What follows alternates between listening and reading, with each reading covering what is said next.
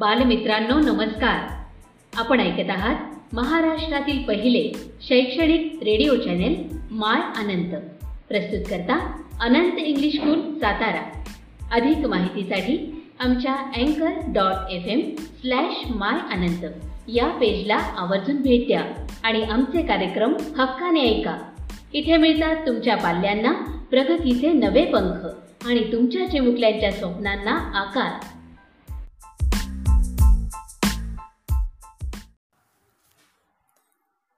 नमस्ते छात्रों। विषय हिंदी, कक्षा पांचवी। आज हम सीखेंगे पहली इकाई का दसवा पाठ। पाठ का नाम है गड़ा धन पृष्ठ क्रमांक चौदह एवं पंद्रह। सुनो, दोहराओ और बताओ। यह एक किसान की कहानी है। सुंदरपुर गाँव में रामदीन नामक किसान रहता था। उसके चार बेटे थे। यह रामदीन नाम का किसान सुंदरपुर गाँव में रहता था और उसके चार बेटे थे। रामदीन स्वयं तो बहुत परिश्रमी था, पर उसके चारों बेटे बड़े आलसी थे। परिश्रमी यानी मेहनती। रामदीन खुद बहुत मेहनत करता था। वह किसान था। अपने खेत में अनाज उगाता था। पर उसके चारों बेटे बड़े आलसी थे। वह कुछ भी काम नहीं करते थे। हर समय इधर उधर बैठकर गप्पे मारा करते थे। गप्पे मारना यानी इधर उधर की निरर्थक बातें करना। हर समय वह गाँव में जाकर इधर उधर बैठकर गप्पे मारा करते थे। रामदीन उनके इस अलहड़पन से परेशान था। रामदीन के बेटे बहुत ही आलसी थे। कुछ भी काम नहीं करते थे। गाँव में सिर्फ़ घूमकर गप्पे मारा करते थे। यह उनका अलड़पन रामदीन को परेशान करता था। रामदीन हमेशा अपने बेटों के भविष्य की चिंता में रहता था। उसे हमेशा बेटों के भविष्य की चिंता सताया करती थी कि बड़े होकर इन बेटों का क्या होगा। वह दिन रात यही सोचा करता कि बेटे अपना पेट कैसे पालेंगे। क्योंकि उन रामदीन के बेटों को कुछ भी काम नहीं आता था। वह अपने पिताजी को खेत में मदद भी नहीं करते थे। इसीलिए रामदीन हमेशा सोचा करता कि बड़े होकर यह बेटे अपना पेट कैसे पालेंगे?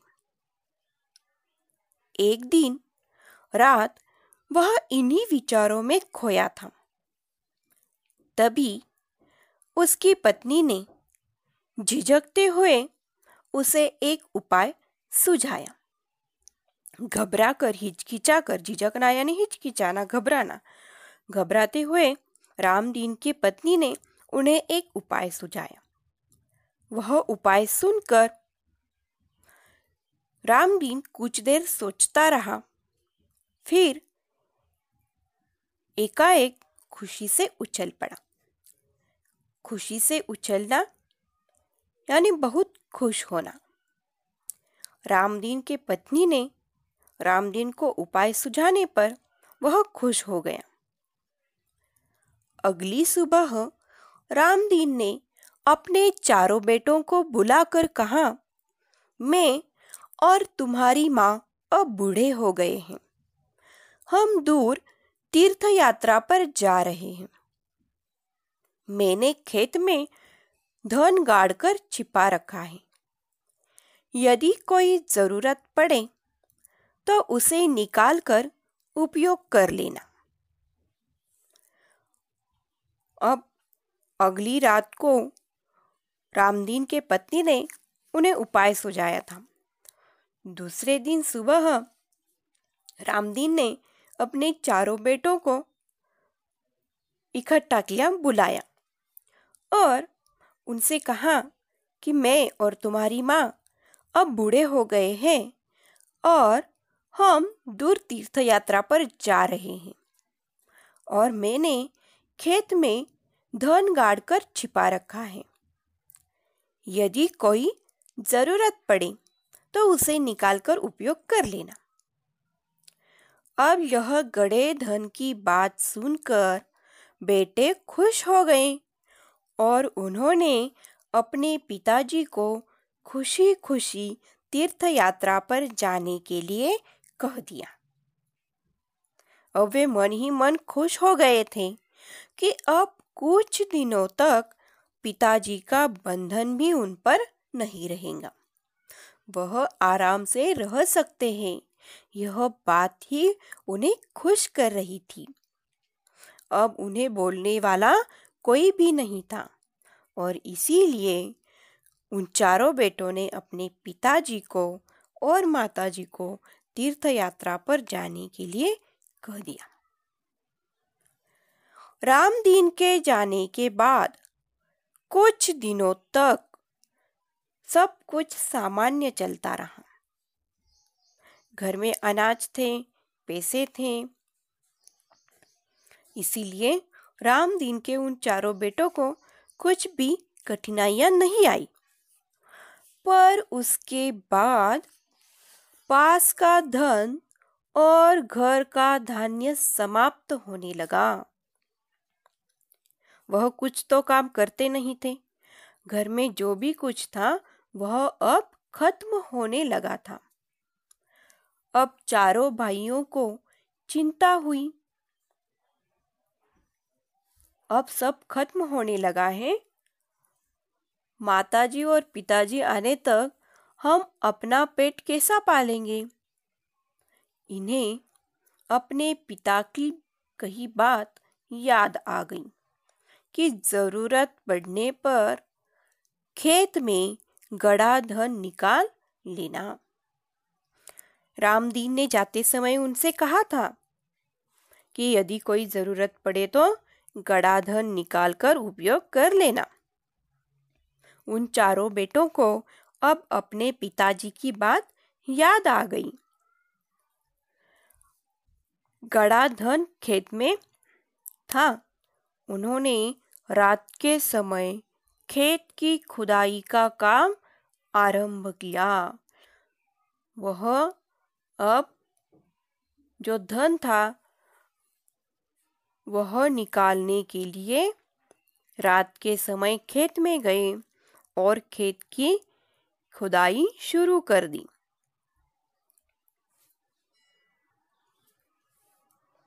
वे दो तीन रातें खेत को खोदते रहे। एक दिन हुआ, दूसरा दिन हुआ, तीसरा दिन हुआ। वे हर रात खेत में जाकर खुदाई करते थे। पर कहीं भी उन्हें गड़ा हुआ धन नहीं मिला। रात भर के परिश्रम से वे बहुत थक गए थे। जब सुबह बहुत निराश और हताश होकर वे चारों अपने घर लौट रहे थे। तभी रामदीन के परम मित्र हरिनाथ ने पूछा, तुम सब थके हुए क्यों हो? देखो, धन निकालने के लिए वे चारों बेटे हर रात खेत में जाकर खुदाई करते थे। दो तीन रातें वैसे ही बीत गईं, पर उन्हें कहीं भी गड़ा हुआ धन नहीं मिला। वह रात भर परिश्रम करके थक चुके थे। खेत की खुदाई करते वो करने के बाद वह थक चुके थे और फिर भी उन्हें धन नहीं मिला था। इतना इतनी खुदाई करने के बावजूद भी उन्हें धन नहीं मिला इसलिए वह बहुत निराश हो गए हताश हो गए कष्टी हो गए दुखी हो गए और अपने घर लौट रहे थे। तभी रामदीन के परम मित्र थे। हरिनाथ, उन्होंने उन चारों बेटों को पूछा, तुम सब थके हुए क्यों हो? रामदीन के बेटों ने हरिनाथ काका को सभी बात बता दी। कारण जानने के बाद हरिनाथ ने उन चारों को एक सलाह देते हुए कहा, तुम लोगों ने खेत तो खोद लिया है, अब उसमें बीज बो दो। चारों भाइयों के उदास चेहरों पर खुशी की लहर दौड़ गई। और उन्होंने हरिनाथ के कहे अनुसार ही किया। हरिनाथ जो रामदीन के परम मित्र थे, उन्होंने रामदीन के चारों बेटों को सलाह दी कि अब तुमने जो परिश्रम किया है, इतना कष्ट किया है खेत खोदने के लिए तो अब उसमें कुछ बीज बो दो। धान के बीज, जैसे गेहूँ ज्वार, बाजरा, चावल, ऐसे कुछ बीज उस खेत में बो दो। अब चारों भाइयों के उदास चेहरों पर खुशी की लहर दौड़ गई कि हमने जो भी कुछ खेत खोद लिया है, परिश्रम किया है, वह व्यर्थ नहीं जाएगा और खेत खोद ही लिया है तो उसमें कुछ बीज हम बो देते हैं। और हरिनाथ काका की यह सलाह मानकर उन्होंने खेत में कुछ बीज बो दिए। कुछ समय बीत गया और खेत में नन्हे नन्हे अंकुर निकल आए। वह बीज के बीज उगने लगा। उन चारों के मन में उत्साह जाग गया। वे निराई गुड़ाई करने लगे। अब जो खेत में अंकुर उगाए थे, जो बीज उग आया था, उनकी वह निराई गुड़ाई करने लगे। निराई यानी जो बीज है, उनके पास निरर्थक घास फूस होती है, वह खोद कर निकाल लेना और गुड़ाई करना यानी मिट्टी खोद कर भुरभुरी करना, जिससे हमारी फ़सल बहुत अच्छी आती है। फ़सल बहुत अच्छी हो गई, क्योंकि वह अब खेती करने लगे थे। हरिनाथ काका को धन्यवाद देकर वे फ़सल को बाज़ार में बेचने के लिए ले जाने की तैयारी में जुट गए। अब उनके खेत में फ़सल बहुत अच्छी आई थी। जो भी बीज उन्होंने बोया था, वह फ़सल अब निकल चुकी थी। हरिनाथ काका ने सलाह दी थी, इसीलिए उन्होंने हरिनाथ काका को धन्यवाद दिया। और जो भी फ़सल थी, यानी जो भी कुछ धान उस खेत में आया था, वह बाज़ार में बेचने के लिए वह निकलने में तैयारी कर रहे थे। उसी समय तीर्थ यात्रा से रामदीन और उसकी पत्नी लौटकर आ गई। माता पिता के आते ही बेटों ने उनके चरण स्पर्श किए। गाड़ी में लदे फ़सल के बोरे देखकर रामदीन ने कहा, अब तुम्हें खेत में गड़े धन का राज समझ में आ गया होगा। यानी रामदीन और उनकी पत्नी ने तीर्थ यात्रा पर जाने का जो निश्चय किया था, वह क्यों किया था? क्योंकि वह अपने चारों बेटों को कुछ सीख देना चाहते थे कि वह बड़े आलसी थे। और उन्हें कुछ काम भी नहीं आता था, वह कुछ काम भी नहीं करते थे। और कष्ट करने के लिए, परिश्रम करने के लिए वह अपने पत्नी के साथ तीर्थ यात्रा पर चले गए। और जब घर में सब सामान खत्म हो गया, तब गड़े धन की बात याद आकर वह खेत की खुदाई करने लगी। पर उन्हें गड़ा धन नहीं मिला। गड़ा धन यानी कष्ट, परिश्रम, अपने खेत में कुछ भी गड़ा धन उन्होंने धन गाड़ कर नहीं रखा था, बल्कि बेटों को परिश्रम करने के लिए, कष्ट करने के लिए उन्होंने कहा था। चारों ने सिर हिलाकर स्वीकार किया और कहा कि हाँ पिताजी, अब हम यह भी समझ गए हैं कि जीवन में परिश्रम के बिना कुछ भी संभव नहीं है। जीवन में परिश्रम का बड़ा महत्व है। परिश्रम से ही धन पाया जा सकता है। तो इस कहानी के द्वारा यही सीख मिलती है कि परिश्रम के बिना कुछ भी पाया नहीं जा सकता। हमें परिश्रम करना ही पड़ता है। जीवन में परिश्रम का बड़ा महत्व है।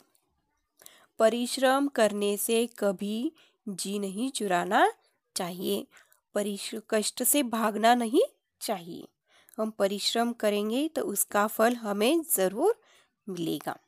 और रामदीन ने यही बात अपने बेटों को समझाने के लिए वह तीर्थ यात्रा पर चला गया और कुछ समय बाद उसके बेटे समझ गए कि हमें परिश्रम यानी कष्ट करना चाहिए।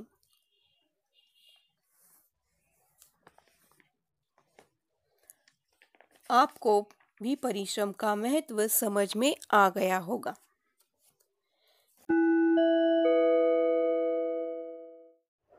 नमस्कार बच्चों। मैं ननावरे सर मुझे मालूम है कि आप इस कोरोना काल में बहुत ही घर बैठकर ऊब चुके हो, बोर हो चुके हो। तो छठी कक्षा का आज हम हिंदी में जो पाठ अब तक हुए हैं तो इस प्रकार से आप वह पढ़ते होंगे, मालूम है मुझे। आपका ख्याल रखते होंगे, आगे भी रखना है। तो हमें बोर न हो, हम घर बैठकर कुछ ना कुछ हम कार्टून देखते हैं। तो कार्टून में देखना कोई गलत बात नहीं है, क्योंकि कार्टून में भी हमारा हिंदी का बहुत अच्छी तरह से प्रयोग होता है। तो आज हम क्या करेंगे कि आपको बोर न हो, इसकी वजह से पन्ना क्रमांक चार, प्राकृतिक सुंदरता का दर्शन दिखाने वाला चित्र दिखाई देता है। वह हम पहले ही निकाल चुके हैं। वैसे ही हमें अजिंक्य तारा साथ ही साथ कास पठार, उनके फूलों का जो हमारे पास घर में है, वह चित्र देखो और उसमें रंग भरो। हम उसका इस्तेमाल गृहपाठ में आवश्यक करेंगे ही। साथ ही आप घर बैठकर आपके पिताजी माँ बार बार कहती है कि पढ़ाई करो, अब पढ़ाई करो, घर में ही हो। तो उन्हें बताओ कि मैं कार्टून देखकर भी माँ या पिताजी, मैं कुछ नए नए शब्द जो है अपने बही में लिखूँगा। साथ ही उसका हाव भाव अलग अलग शब्द और उसकी एक कहानी भी मैं बताऊँ बनाऊँगा। तो आपको यही करना है आज? इस इस सप्ताह यही करना है कार्टून देखकर।